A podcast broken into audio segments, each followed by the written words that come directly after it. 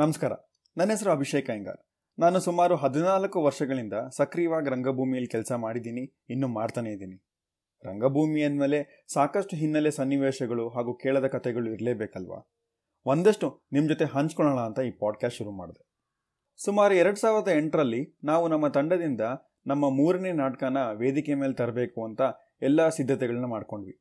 ನಮ್ಮ 3ನೇ ನಾಟಕ TPK ಮರಳಿಬಾ. ಹೌದು, TP ಕೈಲಾಸಂ ಮರಳಿಬಾ. ಕೈಲಾಸಂ ಅವರ ನಾಟಕಗಳಿಂದ ಒಂದಷ್ಟು ಸೀನ್ಗಳನ್ನ ತಗೊಂಡು ಅದನ್ನ ಕೊಲಾಜ್ ಮಾಡಿ ಅದಕ್ಕೆ ನಾಟಕದ ರೂಪವನ್ನು ಕೊಟ್ಟು, ಕೈಲಾಸಂ ಅವರು ಆ ನಾಟಕನ ಯಾತಕ್ಕೆ ಬರೆದ್ರು, ಯಾವ ರೀತಿಯಲ್ಲಿ ಬರೆದ್ರು, ಯಾವ ಸನ್ನಿವೇಶನ ಇಟ್ಕೊಂಡು ಆ ನಾಟಕನ ಬರೆದ್ರು ಅನ್ನೋ ಒಂದು ಇನ್ಫಾರ್ಮೇಶನ್ನ ಕೊಟ್ಟು ನಿರೂಪಕರ ಮುಖಾಂತರ ಅದನ್ನ ಆಡಿಯನ್ಸಿಗೆ ತೋರಿಸಿ, ಅದಾದ್ಮೇಲೆ ಆ ನಾಟಕದ ಸನ್ನಿವೇಶವನ್ನ ಆಕ್ಟ್ ಮಾಡಿ ತೋರಿಸೋ ಮುಖಾಂತರ ಈ TP ಕೈಲಾಸಂ ಮರಳಿಬಾ ಅನ್ನೋ ನಾಟಕನ ನಾವು ರೂಪಿಸಿದ್ವಿ.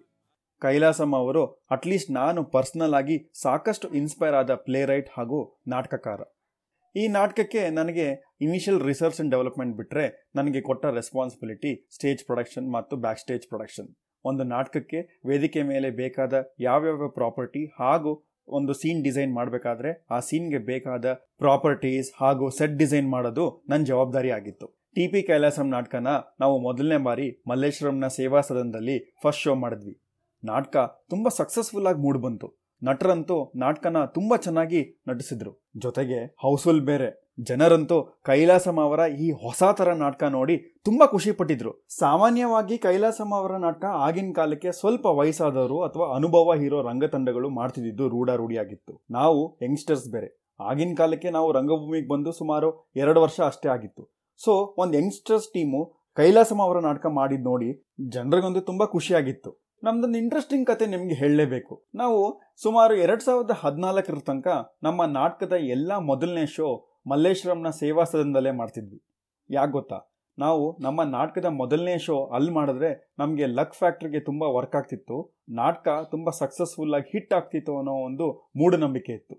ಸುಮಾರು 2015 ನಮಗೆ ನಾಟಕಕ್ಕೆ ಬೇಕಾಗಿರೋದು ಮೂಢನಂಬಿಕೆ ಅಲ್ಲ, ಕ್ವಾಲಿಟಿ ಮತ್ತು ಕಂಟೆಂಟ್ ಅನ್ನೋ ಒಂದು ಅರಿವಾಯಿತು. ಅಷ್ಟೊತ್ತಿಗೆ ನಮಗೊಂದು ಸ್ವಲ್ಪ ಬಿಳಿ ಕೂದಲಾದರೂ ಬಂದಿತ್ತು. ಹೀಗೆ TPK ಮರಳಿಬಾ ಮೊದಲನೇ ಶೋ ಆದಮೇಲೆ ನಮಗೆ ಈ ಕೈಲಾಸಂ ನಾಟಕನ ಮೈಸೂರಿನ ರಂಗಾಯಣದಲ್ಲಿ ಮಾಡಬೇಕು ಅಂತ ತುಂಬ ಆಸಕ್ತಿ ಇತ್ತು. ರಂಗಾಯಣ ನನಗೇನು ಅಷ್ಟೊಂದು ಅಪರಿಚಿತವಾದ ಸ್ಥಳ ಏನಾಗಿರಲಿಲ್ಲ. ಮೂಲತಃ ನಮ್ಮ ಕುಟುಂಬದವರೆಲ್ಲ ಮೈಸೂರಲ್ಲೇ ಇದ್ದಿದ್ದರಿಂದ ಚಿಕ್ಕ ವಯಸ್ಸಲ್ಲಿ ಬೇಸಿಗೆ ರಜಕ್ಕೆ ಹೋದಾಗೆಲ್ಲ ರಂಗಾಯಣದ ಬೇಸಿಗೆ ಶಿಬಿರ ಅಟೆಂಡ್ ಮಾಡೋದು ರೂಢಿಯಾಗಿತ್ತು. So Rangayana was not very new to me. ಆದರೆ ಮುಂದೆ ನಾನೇ ಸ್ಥಾಪಿಸಿದ್ದ ನನ್ನ ರಂಗತಂಡದಿಂದ ನಾನು ಪ್ರೊಡಕ್ಷನ್ ಮಾಡಿದ ಒಂದು ನಾಟಕನ ರಂಗಾಯಣಕ್ಕೆ ತಗೊಂಡು ಹೋಗಬೇಕು ಅನ್ನೋ ಒಂದು ಚರ್ಚೆ ಬಂದಾಗ ನಾನು ಎಕ್ಸೈಟ್ಮೆಂಟಲ್ಲಿ ಕೈ ಎತ್ಬಿಟ್ಟು ಈ ನಾಟಕದ ಪ್ರತಿಯೊಂದು ಅಂಶನೂ ರಂಗಾಯಣದಲ್ಲಿ ನಾನೇ ನೋಡ್ಕೋತೀನಿ ಅಂತ ಸೆಲ್ಫ್ ಕಮಿಟ್ ಆಗಿಬಿಟ್ಟಿದ್ದೆ. ನಾನು ಆಗಲೇ ಹೇಳ್ದಂಗೆ ನನಗೆ ಎಕ್ಸೈಟ್ಮೆಂಟ್ ತಡ್ಕೊಳಕ್ಕಾಗಿರಲಿಲ್ಲ. ಹಾಗಾಗಿ ಮೈಸೂರಿನ ರಂಗಾಯಣದ TP ಕೈಲಾಸಂ ಮರಳಿಬಾ ನಾಟಕದ ಸಂಪೂರ್ಣ ಜವಾಬ್ದಾರಿ ನನ್ನ ಮೇಲಿತ್ತು. ರಂಗಾಯಣದಲ್ಲಿ 2 ವೇದಿಕೆ ಇದೆ. ಒಂದು ಇನ್ನರ್ ಆಡಿಟೋರಿಯಂ ಭೂಮಿಗೀತ, ಇನ್ನೊಂದು ಔಟ್ಡೋರ್ ಆಡಿಟೋರಿಯಂ ವನರಂಗ. ನಾನು ಬೆಂಗಳೂರಿಂದ ಮೈಸೂರಿಗೆ ರೈಲ್ ಹತ್ತಿ ರಂಗಾಯಣದ ಆಫೀಸ್ಗೆ ಹೋಗಿ ಅಲ್ಲಿ ಕೂತು ಭೂಮಿಗೀತ ನಮಗೆ ಬೇಕು, ನಾವು TP ಕೈಲಾಸಂ ಮರಳಿಬಾ ನಾಟಕನ ಅಲ್ಲಿ ಮಾಡಬೇಕು ಅಂತ ಜಂಬದಿಂದ ಅಪ್ಲಿಕೇಶನ್ ಕೊಟ್ಟೆ. ಅವರು ಅಪ್ಲಿಕೇಶನ್ನ ಅತಿ ವಿನಯದಿಂದ ನನಗೆ ವಾಪಸ್ ಕೊಟ್ಟು, ಅಲ್ಲಪ್ಪ ಭೂಮಿಗೀತ ಇರೋದು ಬರೀ ರಂಗಾಯಣದ ರೆಪರೇಟರಿ ಆರ್ಟಿಸ್ಟ್ ನಾಟಕಗಳಿಗೆ ಮಾತ್ರ, ನಿಮಗೆ ಕೊಡೋದಿಲ್ಲ ಅಂತ ಹೇಳಿದ್ರು. ಅಷ್ಟು ಸಣ್ಣ ಇನ್ಫಾರ್ಮೇಷನ್ ಗೊತ್ತಿಲ್ಲದೆ ನಾನು ಇಡೀ ನಾಟಕದ ರೆಸ್ಪಾನ್ಸಿಬಿಲಿಟಿ ನನ್ನ ಭುಜದ ಮೇಲೆ ಹೊತ್ಕೊಂಡಿದ್ದೆ. ಕೊನೆಗೆ ಬೇರೆ ಆಪ್ಷನ್ ಇಲ್ಲದೆ ನಾನು ಔಟರ್ ಆಡಿಟೋರಿಯಂ ವನರಂಗನ ಬುಕ್ ಮಾಡಿ ವಾಪಸ್ ಬೆಂಗಳೂರಿಗೆ ಬಂದೆ. ಆಗಿನ ಕಾಲಕ್ಕೆ ನಮಗೆ ಈ ಔಟರ್ ಆಡಿಟೋರಿಯಮಲ್ಲಿ ಪರ್ಫಾರ್ಮ್ ಮಾಡಿ ಅಭ್ಯಾಸನೇ ಇರಲಿಲ್ಲ. ಆದರೂ ನಾನು ಬೆಂಗಳೂರಿಗೆ ವಾಪಸ್ ಬಂದ ಮೇಲೆ ನಾನು ನನ್ನ ಸ್ನೇಹಿತರನ್ನೆಲ್ಲ ಸೇರಿಸಿ, ನಾವು ವನರಂಗದಲ್ಲಿ ಶೋ ಮಾಡ್ಬೋದು, ಅದೇನು ಕಷ್ಟನೇನಿಲ್ಲ, ಅದು ಒಳಗಡೆ ಆಡಿಟೋರಿಯಮಲ್ಲಿ ಪರ್ಫಾರ್ಮ್ ಮಾಡ್ದಂಗೆ ಅಂತ ಹೇಳಿ ನನ್ನ ಬಂಡೆ ಧೈರ್ಯನ ಅವ್ರ ಮೇಲೆ ಹೇರಿ ನಾಟಕಕ್ಕೆ ಒಪ್ಪಿಸ್ದೆ. ಅವರು ಪಾಪ ವಿಧಿ ಇಲ್ಲದೆ ಒಪ್ಕೊಂಡ್ರು. ಶೋ ಇನ್ನೇನು ಹತ್ತಿರ ಬರೋ ಡೇಟಲ್ಲಿ ನಮ್ಮ ಡೈರೆಕ್ಟ್ರು ನಾನು ಕರೆದು, ಏ ಸ್ಟೇಜ್ ಮೇಲೆ ಬೇಕಾಗಿರೋ ಪ್ರಾಪ್ಸ್ ಎಲ್ಲ ನೋಡ್ಕೊಳ್ಳೋ ಅಂತ ಒಂದ್ಸತಿ ಹೇಳಿದರು. ನಾನು ಆಯ್ತು ಬಿಡಿ ಸರ್, ಎಲ್ಲ ನೋಡ್ಕೋಬೋದು ಅಂತ ಹೇಳಿ ನನ್ನ ಕೆಲಸನ ನಾನು ಮುಂದುವರಿಸಿದೆ. ಆಗಿನ ಕಾಲಕ್ಕೆ ಸ್ವಲ್ಪ IT ಸ್ವಲ್ಪ ಪ್ರೆಷರ್ ಜಾಸ್ತಿ ಇತ್ತು. ನಾವೆಲ್ಲರೂ ಪರ್ಫಾರ್ಮ್ ಮಾಡೋದು ತುಂಬ ಇಂಪಾರ್ಟೆಂಟ್ ಆಗಿತ್ತು. ಪಿಯರ್ ಪ್ರೆಷರ್ ಬೇರೆ ಇತ್ತು. ಅದೇ ಕೆಲಸದಲ್ಲಿ ನಾನು ಸ್ವಲ್ಪ ಬ್ಯುಸಿ ಆಗೋದೆ, ಸ್ವಲ್ಪ ನಾಟಕದ ಕಡೆ ಗಮನ ಕೊಡಲೇ ಇಲ್ಲ. ಶೋ ಇನ್ನೇನು ಹತ್ತಿರ ಬಂದೇ ಬಿಡ್ತು. ಶೋ ದಿನ ನಾವೆಲ್ಲರೂ ತುಂಬ ಸಂಭ್ರಮದಿಂದ ಬೆಂಗಳೂರಿಂದ ಮೈಸೂರು ಕಡೆ ಹೊರಟ್ವಿ. ನಾವೆಲ್ಲರೂ ಗುಂಪಾಗಿ ಹೋಗೋದೇ ಒಂದು ಮಜಾ. ಶೋಗಿಂತ ಆ ಗುಂಪಲ್ಲಿ ಹೋಗಿ ಅಲ್ಲಿ ನಾಟಕ ಮಾಡಿ ಬರೋದೇ ಒಂಥರ ಮಜಾ.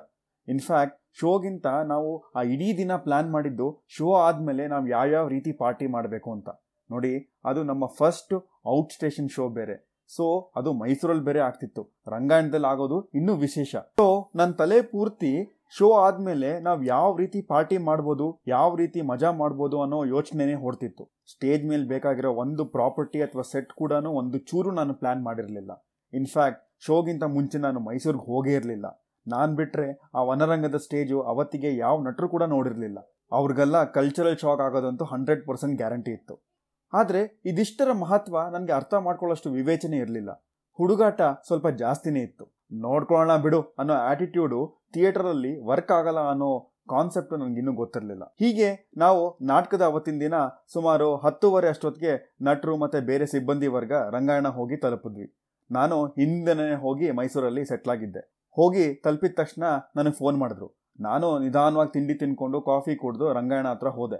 ಹೋಗಿದ ತಕ್ಷಣ ನಮ್ಮ ಡೈರೆಕ್ಟ್ರು ಎಲ್ಲೋ ಸ್ಟೇಜ್ ಪ್ರಾಪು ಅಂತ ಕೇಳಿದ್ರು. ವನರಂಗ ನೋಡಿದ ತಕ್ಷಣ ಎಲ್ಲರಿಗೂ ಒಂದು ರೀತಿಯಾದ ಕಲ್ಚರಲ್ ಶಾಕ್ ಆಗಿದ್ದೇನೋ ನಿಜ, ಯಾಕಂದರೆ ನಾವು ಯಾರೂ ಓಪನ್ ಏರ್ ಥಿಯೇಟ್ರಲ್ಲಿ ಪರ್ಫಾರ್ಮ್ ಮಾಡೇ ಇರಲಿಲ್ಲ.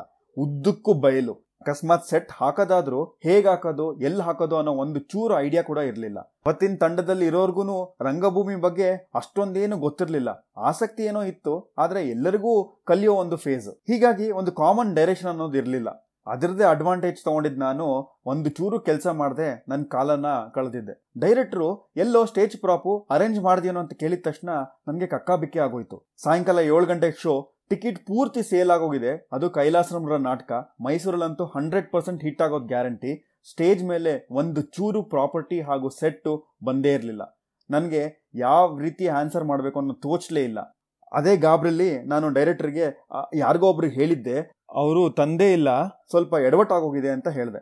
ಡೈರೆಕ್ಟ್ರು ಫುಲ್ಲು ಗರಂ ಆದರು, ಎಲ್ಲರ ಮುಂದೆ ಹಿಗ್ಗ ಮೊಗ್ಗ ಹೋಗಿದ್ರು. In fact I deserved it. ಈಗ ನಾಟಕ ಹೇಗೆ ಮಾಡೋದು, ನಿನ್ನ ತಲೆ ಇಟ್ಟು ಮಾಡೋದ ಅಂತ ಕೇಳಿದ್ರು. ನನಗೆ ಏನು ಹೇಳಬೇಕು ಅಂತ ಗೊತ್ತಾಗಲೇ ಇಲ್ಲ. ಒಂದು ನಾಟಕದ ಪ್ರೊಡಕ್ಷನ್ ಜವಾಬ್ದಾರಿ ಹೊತ್ತ ನಾನು ಅವತ್ತಿಗೆ ಕಂಪ್ಲೀಟ್ಲಿ ಫೇಲ್ ಆಗಿದ್ದೆ. ಆದರೂ the show must go on. So suddenly ನಾನು ಆ ರಂಗಾಯಣದ ವರ್ಕ್ಶಾಪ್ ಅಲ್ಲಿತ್ತು, ಅಲ್ಲಿ ಹೋಗಿ ಏನೇನು ಆಗ್ಬೋದು, ಯಾರ ಹತ್ರ ಮಾತಾಡ್ಬೋದು ಅಂತ ತಿಳ್ಕೊಂಡು ಒಂದಷ್ಟು ಜನನ ಭೇಟಿ ಮಾಡಿ ಅಲ್ಲಿದ್ದ ಒಂದು ಚಿಕ್ಕ ಚಿಕ್ಕ ಪ್ರಾಪುಗಳನ್ನ ತೊಗೊಂಬಂದು ಸ್ಟೇಜ್ ಮೇಲೆ ಇಟ್ಟೆ. ಇದನ್ನೇನೋ ಮಾಡೋದು ಅಂತ ಕೇಳಿದ್ರು. ಇರಿ ಸರ್, ಇರೋದ್ರಲ್ಲಿ ಒಂದು ಸ್ವಲ್ಪ ಅಡ್ಜಸ್ಟ್ ಮಾಡೋಣ ಅಂತ ಹೇಳಿ ಒಂದು ದೊಡ್ಡ ಪ್ಲಾಟ್ಫಾರ್ಮ್ ತೊಗೊಂಡು ಅದನ್ನು ಉಲ್ಟಾ ಮಾಡಿ ಗೋಡೆ ಥರ ಕಟ್ಟಿ ವನರಂಗಕ್ಕೆ ಒಂದು ಬ್ಯಾಕ್ ವಾಲ್ ಥರ ಸೃಷ್ಟಿ ಮಾಡಿದ್ವಿ. ಆ ಬ್ಯಾಕ್ ವಾಲಿಂದ ಮುಂದ್ಗಡೆ ನಮ್ಮ ಸ್ಟೇಜ್ ಆಗಿತ್ತು. ಅಲ್ಲಿಂದ ನಮಗೆ ಒಂದು ರೆಫರೆನ್ಸ್ ಪಾಯಿಂಟ್ ಸಿಗ್ದಂಗಾಯಿತು. ಆ ಗೋಡೆ ಸ್ವಲ್ಪ ಖಾಲಿ ಖಾಲಿ ಇತ್ತು, ನೋಡೋದಕ್ಕೆ ಚೆನ್ನಾಗಿರಲಿಲ್ಲ. ಕೈಲಾಸಂರ ನಾಟಕ ಅಂದರೆ ಹೇಗಿರಬೇಕು, ಅದು ಬೆಂಗಳೂರಿಂದ ಬಂದು ಮಾಡ್ತಾ ಇದ್ದಾರೆ ಸಣ್ಣ ಹುಡುಗರು ಅಂದರೆ ಇನ್ನೂ ಎಕ್ಸ್ಪೆಕ್ಟೇಷನ್ ಜಾಸ್ತಿ ಇರತ್ತೆ ಅಂತ ನಮಗೆಲ್ಲ ಗೊತ್ತಾಗಿತ್ತು. ಸೊ ಆ ಗೋಡೆಗೆ ಏನು ಮಾಡಬಹುದು ಅಂತ ಯೋಚನೆ ಮಾಡ್ತಿರ್ಬೇಕಾದ್ರೆ ಒಂದು ಐಡಿಯಾ ಹೊಳಿತು. ತಕ್ಷಣ ಮೈಸೂರಲ್ಲಿರೋ ನನ್ನ ಫ್ರೆಂಡ್ಸ್ಗೆಲ್ಲ ಫೋನ್ ಮಾಡಿ ಅವ್ರ ಮನೇಲಿ ಅವ್ರ ತಾಯಂದಿರ ಎಷ್ಟೆಷ್ಟು ಬಣ್ಣ ಬಣ್ಣದ ಕಾಟನ್ ಸೀರೆಗಳಿದೆಯೋ ಅವೆಲ್ಲ ತಗೋಬಾ ಅಂತ ಹೇಳಿ ವನರಂಗಕ್ಕೆ ತರಿಸಿದೆ. ಆ ವನರಂಗಕ್ಕೆ ಆ ಬ್ಯಾಕ್ ಗೋಡೆ ಮೇಲೆ ಆ ಸೀರೆಗಳನ್ನ ಮಡ್ಚಿ ಮಡ್ಚಿ ಮಡ್ಚಿ ಮಡ್ಚಿ ಹಾಕಿ ಆ ಗೋಡೆನ ಒಂಥರ ಸೀರೆಯಲ್ಲಿ ಪೇಂಟಿಂಗ್ ಮಾಡಿದ್ವಿ. ನೋಡ್ತಿರಂಗೆ ಒಂದು ಪ್ಲಾಟ್ಫಾರ್ಮಲ್ಲಿ ಕಟ್ಟಿದ ವಿಕಾರವಾದ ಬ್ಯಾಕ್ ವಾಲ್ ಬಣ್ಣ ಬಣ್ಣದ ಗೋಡೆ ಆಗಿತ್ತು. ಆ ಗೋಡೆಗಳ ಮಧ್ಯ ಒಂದು ಚಿಕ್ಕ ಮೆಶ್ಶು ಅಲ್ಲೇ ಬಿದ್ದಿತ್ತು. ಆ ಮೆಶ್ನ ತಗೊಂಡು ಅದಕ್ಕೆ ಸುತ್ತಲೂ ಒಂದು ಉಡನಲ್ಲಿ ಪಟ್ಟಿ ಹೊಡೆದು ಅದನ್ನು ಕಿಟಕಿ ಥರ ಮಾಡಿ ಆ ಗೋಡೆ ಮಧ್ಯ ಹಾಕಿದ್ವಿ. ಬ್ಯಾಕ್ ವಾಲ್ಗೆ ಕಿಟಕಿ ಮನೆ ಗೋಡೆ ಫೀಲಿಂಗ್ ಕೊಡ್ತು. ತಕ್ಷಣ ಅಲ್ಲಿಂದ ಒಂದು ಲೈಟ್ ಕೂಡ ಬಿಟ್ವಿ. ಸೊ ಕಿಟಕಿ ಹೊರಗಡೆಯಿಂದ ಲೈಟ್ ಬರ್ತಿದೆ ಅನ್ನೋ ಫೀಲಿಂಗ್ ಬಂತು. ಖಾಲಿಯಾದ ಬಯಲು ಸ್ಟೇಜು ಒಂದು ಮಟ್ಟಕ್ಕೆ ತಲುಪಿತ್ತು. ಆದರೂ ನಮ್ಮ ಡೈರೆಕ್ಟರ್ಗೆ ಸಮಾಧಾನ ಇರಲಿಲ್ಲ, ಯಾಕಂದರೆ ನಾನು ಅಷ್ಟು ತಪ್ಪುಗಳನ್ನ ಮಾಡಿದ್ದೆ. ಗೋಡೆ ಬಿಟ್ಟರೆ ನಮಗೆ ಬೇರೆ ಏನೂ ಇರಲಿಲ್ಲ. ಆ ಹೊತ್ತಿಗೆ ನಮಗೆ ಆಪ್ಷನ್ ಇದ್ದಿದ್ದು ಎರಡೇ, ಒಂದು ನಾಟಕ ಅದೇ ರೀತಿ ಮಾಡೋದು, ಇಲ್ಲ ಅಂದರೆ ಶೋ ಕ್ಯಾನ್ಸಲ್ ಮಾಡೋದು. ಇದೇ ಟೆನ್ಷನಲ್ಲಿ ಇರಬೇಕಾದ್ರೆ ರಂಗಾಯಣದ ಒಬ್ಬರು ಸಿಬ್ಬಂದಿ ನನ್ನ ಪೇ ಚಾಟ್ಕಿನ ನೋಡೋಕ್ಕಾಗದೆ ಏನಪ್ಪ ನಿನ್ನ ಸಮಸ್ಯೆ ಅಂತ ಕೇಳಿದಾಗ ಅವ್ರ ಹತ್ರ ನನ್ನ ಗೋಳನ್ನೆಲ್ಲ ಹೇಳ್ಕೊಂಡೆ. ಅವ್ರ ಪಾಪ ನನ್ನನ್ನು ಅರ್ಥ ಮಾಡಿಕೊಂಡು ಅವ್ರ ವರ್ಕ್ಶಾಪಿಗೆ ಕರ್ಕೊಂಡೋಗಿ ನಿಂಗೆ ಏನೇನು ಬೇಕೋ ತಗೋ ಅಂತ ಹೇಳಿ ನನ್ನನ್ನು ಬಿಟ್ಟರು. ನಿಜ ಹೇಳಬೇಕು ಅಂದರೆ ಒಂದು ಮಗುನ ಒಂದು ಚಾಕ್ಲೇಟ್ ಫ್ಯಾಕ್ಟ್ರಿಗೆ ಹೋಗಿ ಬಿಟ್ಟಂಗೆ ಫೀಲಿಂಗ್ ಇತ್ತು ಅವತ್ತು ನನಗೆ. ಆ ವರ್ಕ್ಶಾಪಲ್ಲಿ ಪ್ರತಿಯೊಂದು ಇದ್ವು, ನಮ್ಮ ನಾಟಕಕ್ಕೆ ಬೇಕಾದ ಪ್ರತಿಯೊಂದು ಸೆಟ್ಟು ಆ ವರ್ಕ್ಶಾಪಲ್ಲಿತ್ತು. ಅಯ್ಯೋ ಸರ್, ಇದನ್ನು ನೀವು ಮೊದಲೇ ಹೇಳಿದರೆ ನಾನು ಇಲ್ಲೇ ತೊಗೊಂಡ್ಬಿಡ್ತಿದ್ನಲ್ಲ ಅಂತ ಹೇಳಿದೆ. ಅವ್ರು ಅದಕ್ಕೆ ಇದನ್ನು ಯಾರಿಗೂ ಕೊಡೋದಿಲ್ಲಪ್ಪ, ನಿನ್ನ ಸಮಸ್ಯೆ ನೋಡೋಕ್ಕಾಗದೆ ನಾನು ಹಿಂಗೆ ಕೊಡ್ತಾ ಇದ್ದೀನಿ ಅಂತ ಹೇಳಿದ್ರು. ನನಗೆ ಏನು ಹೇಳಬೇಕೋ ತೋಚಲಿಲ್ಲ. ಇದಕ್ಕೆ ಎಷ್ಟು ಸರ್ ಅಂತ ಕೇಳಿದೆ. ಅವರು ನಾಟಕ ಆದಮೇಲೆ ಬಂದು ನನ್ನ ಕಾಣು ಅಂತ ಹೇಳಿದ್ರು. ಅವರು ಒಂದು ದೊಡ್ಡ ಮೊತ್ತನೇ ಹೇಳ್ತಾರೆ ಅಂದ್ಕೊಂಡು ಆಯಿತು ಪರವಾಗಿಲ್ಲ ನಾಟಕ ಆದರೆ ಸಾಕು ಅಂತ ಹೇಳಿ ಆ ಸೆಟ್ಟುಗಳನ್ನ ತಗೊಂಡು ಆ ವೇದಿಕೆಗೆ ಹೋದೆ. ನಾವು ಕಟ್ಟಿದ ಬ್ಯಾಕ್ ವಾಲ್ ಮುಂದೆ ಈ ಸೆಟ್ಟುಗಳನ್ನ ಒಂದಾದ್ಮೇಲೆ ಒಂದು ಇಟ್ಕೊಂಡು ಆ ನಾಟಕದ ಸೆಟ್ನ ಕಂಪ್ಲೀಟ್ ಮಾಡಿದ್ವಿ. ಅವತ್ತು ಸರಿಯಾಗಿ ನಾಟಕ 7 ಗಂಟೆಗೆ ಶುರು ಆಯಿತು. ನಾಟಕ ಅದ್ದೂರಿಯಾಗಿ ನಡೀತು. ಮೈಸೂರು ಜನಕ್ಕೆ ಟಿ.ಪಿ. ಕೈಲಾಸಂರ ಹೊಸ ಶೈಲಿಯ ನಾಟಕ ತುಂಬ ಇಷ್ಟ ಆಗಿತ್ತು. ಚಪ್ಪಾಳೆ ಜೋರಾಗೇ ಇತ್ತು. ನಮ್ಮ ನಟರು ತುಂಬ ಒಳ್ಳೆ ಕೆಲಸ ಮಾಡಿದರು. ಇನ್ಫ್ಯಾಕ್ಟ್ ನಾನು ಬಿಟ್ಟು ಪ್ರತಿಯೊಬ್ಬರು ಒಳ್ಳೆ ಕೆಲಸ ಮಾಡಿದ್ರು. ಶೋ ಆದಮೇಲೆ ನಮ್ಮ ಡೈರೆಕ್ಟ್ರು ಸದ್ಯ ಏನೋ ಮಾಡಿದೆಯಲ್ಲ ಅಂತ ಹೇಳಿ ಇದನ್ನೆಲ್ಲ ವಾಪಸ್ ಕೊಟ್ಪ ಅಂತ ಹೇಳಿ ನಾನು ಕಳಿಸಿದ್ರು. ನಾನು ಎಷ್ಟು ಚಾರ್ಜ್ ಮಾಡ್ತಾರೋ ಅಂತ ಭಯದಲ್ಲೇ ಆ ವರ್ಕ್ಶಾಪ್ ಹತ್ರ ಹೋಗಿ, ಸರ್ ನಿಮ್ಮ ಸೆಟ್ಗಳೆಲ್ಲ ವಾಪಸ್ ತಗೊಳ್ಳಿ, ಎಷ್ಟು ಅಂತ ಕೇಳಿದೆ. ಅವ್ರು ಅದಕ್ಕೆ ನಕ್ಬಿಟ್ಟು 1 ನಿಮಿಷ ಬಾಯಿಲಿ ಅಂತ ಹೇಳಿ ನನ್ನ ಹೆಗಲ್ ಮೇಲೆ ಕೈ ಹಾಕಿ, ನೋಡು ರಂಗಭೂಮಿ ಮತ್ತು ಪ್ರೊಡಕ್ಷನ್ ತುಂಬ ಸೀರಿಯಸ್ ಆದ ಮತ್ತು ಮುಖ್ಯವಾದ ಒಂದು ಅಂಶ. ಅದು ಪ್ಯಾಷನ್ ಮತ್ತು ಆಸಕ್ತಿ ಇದ್ದರೆ ಮಾತ್ರ ಕೈ ಹಾಕಬೇಕು, ಹುಡುಗಾಟಕ್ಕಲ್ಲ. ಇವತ್ತೇನೋ ನಾನಿದ್ದೆ, ಮುಂದಿನ ಸರ್ತಿ ನಾನು ಇರ್ತೀನೋ ಇಲ್ವೋ ಯಾರೋ ಗೊತ್ತು, ಇದನ್ನು ನೀನು ಅರ್ತ್ಕೊಂಡ್ರೆ ಅದೇ ನನ್ನ ಫೀಸು ಅಂತ ಹೇಳಿದ್ರು. ಅದನ್ನು ಕೇಳಿಸ್ಕೊಂಡೆ ನನಗೆ ಕಪಾಳಕ್ಕೆ ಹೊಡೆದಂಗಾಯಿತು. ಆದರೆ ಅವತ್ತು ಕಲ್ತ ಪಾಠ ಇವತ್ತಿಗೂ ನಾನು ರಂಗಭೂಮಿಲಿ ಕಾಲಿಡಬೇಕಾದ್ರೆ ಪ್ರಿಪರೇಷನ್ ಇಲ್ಲದೆ ಒಂದು ಚೂರು ಇಡೋದಿಲ್ಲ. ಇನ್ಫ್ಯಾಕ್ಟ್ ಅವರ ಮಾತುಗಳು ಇನ್ನೂ ನನ್ನ ಕಿವಿಲಿ ಗೂಯ್ಗುಡ್ತಾನೇ ಇದೆ. ರಂಗಭೂಮಿ ಜೀವನದಲ್ಲಿ ಶಿಸ್ತನ್ನು ಹೇಗೆ ಕಲಿಸಬಹುದು ಅನ್ನೋದಕ್ಕೆ ಇದಕ್ಕಿಂತ ಉದಾಹರಣೆ ಬೇರೆ ಇಲ್ಲ. ಮುಂದೆ ಇದೇ ಶೋ ಆದಮೇಲೆ ಈ ಮೈಸೂರು ಬೆಂಗಳೂರು ಹೈವೇಲಿ ನಂದೊಂದು ಪರ್ಸನಲ್ ಶೋ ಆಯಿತು, ಅದು ಹೈವೇಲಿ. ಅದು ಒಂದು ಸ್ವಾರಸ್ಯಕರವಾದ ಕತೆ. ಮುಂದಿನ ಪಾಡ್ಕಾಸ್ಟಲ್ಲಿ ಹೇಳ್ತೀನಿ. ಸದ್ಯಕ್ಕೆ ನಮಸ್ಕಾರ. ಬಳೆಪೇಟೆ ಬಾಟಿ ಮೇಲೆ ಬರುತ್ತಿದ್ದಾಗ ಗೌಡ ಬರುತ್ತಿದ್ದಾಗ ಪೌಡರ್ ಗ್ಯೂಡರ್ ಹಾಕಿಕೊಂಡ ಮನುಷ್ಯಳೊಬ್ಬಳು ಕಣ್ಣು ಗಿಣ್ಣು ಮಿಟಕ್ಸಿ ಗಿಟಕ್ಸಿ ನೋಡಿ ನಕ್ಕಾಗ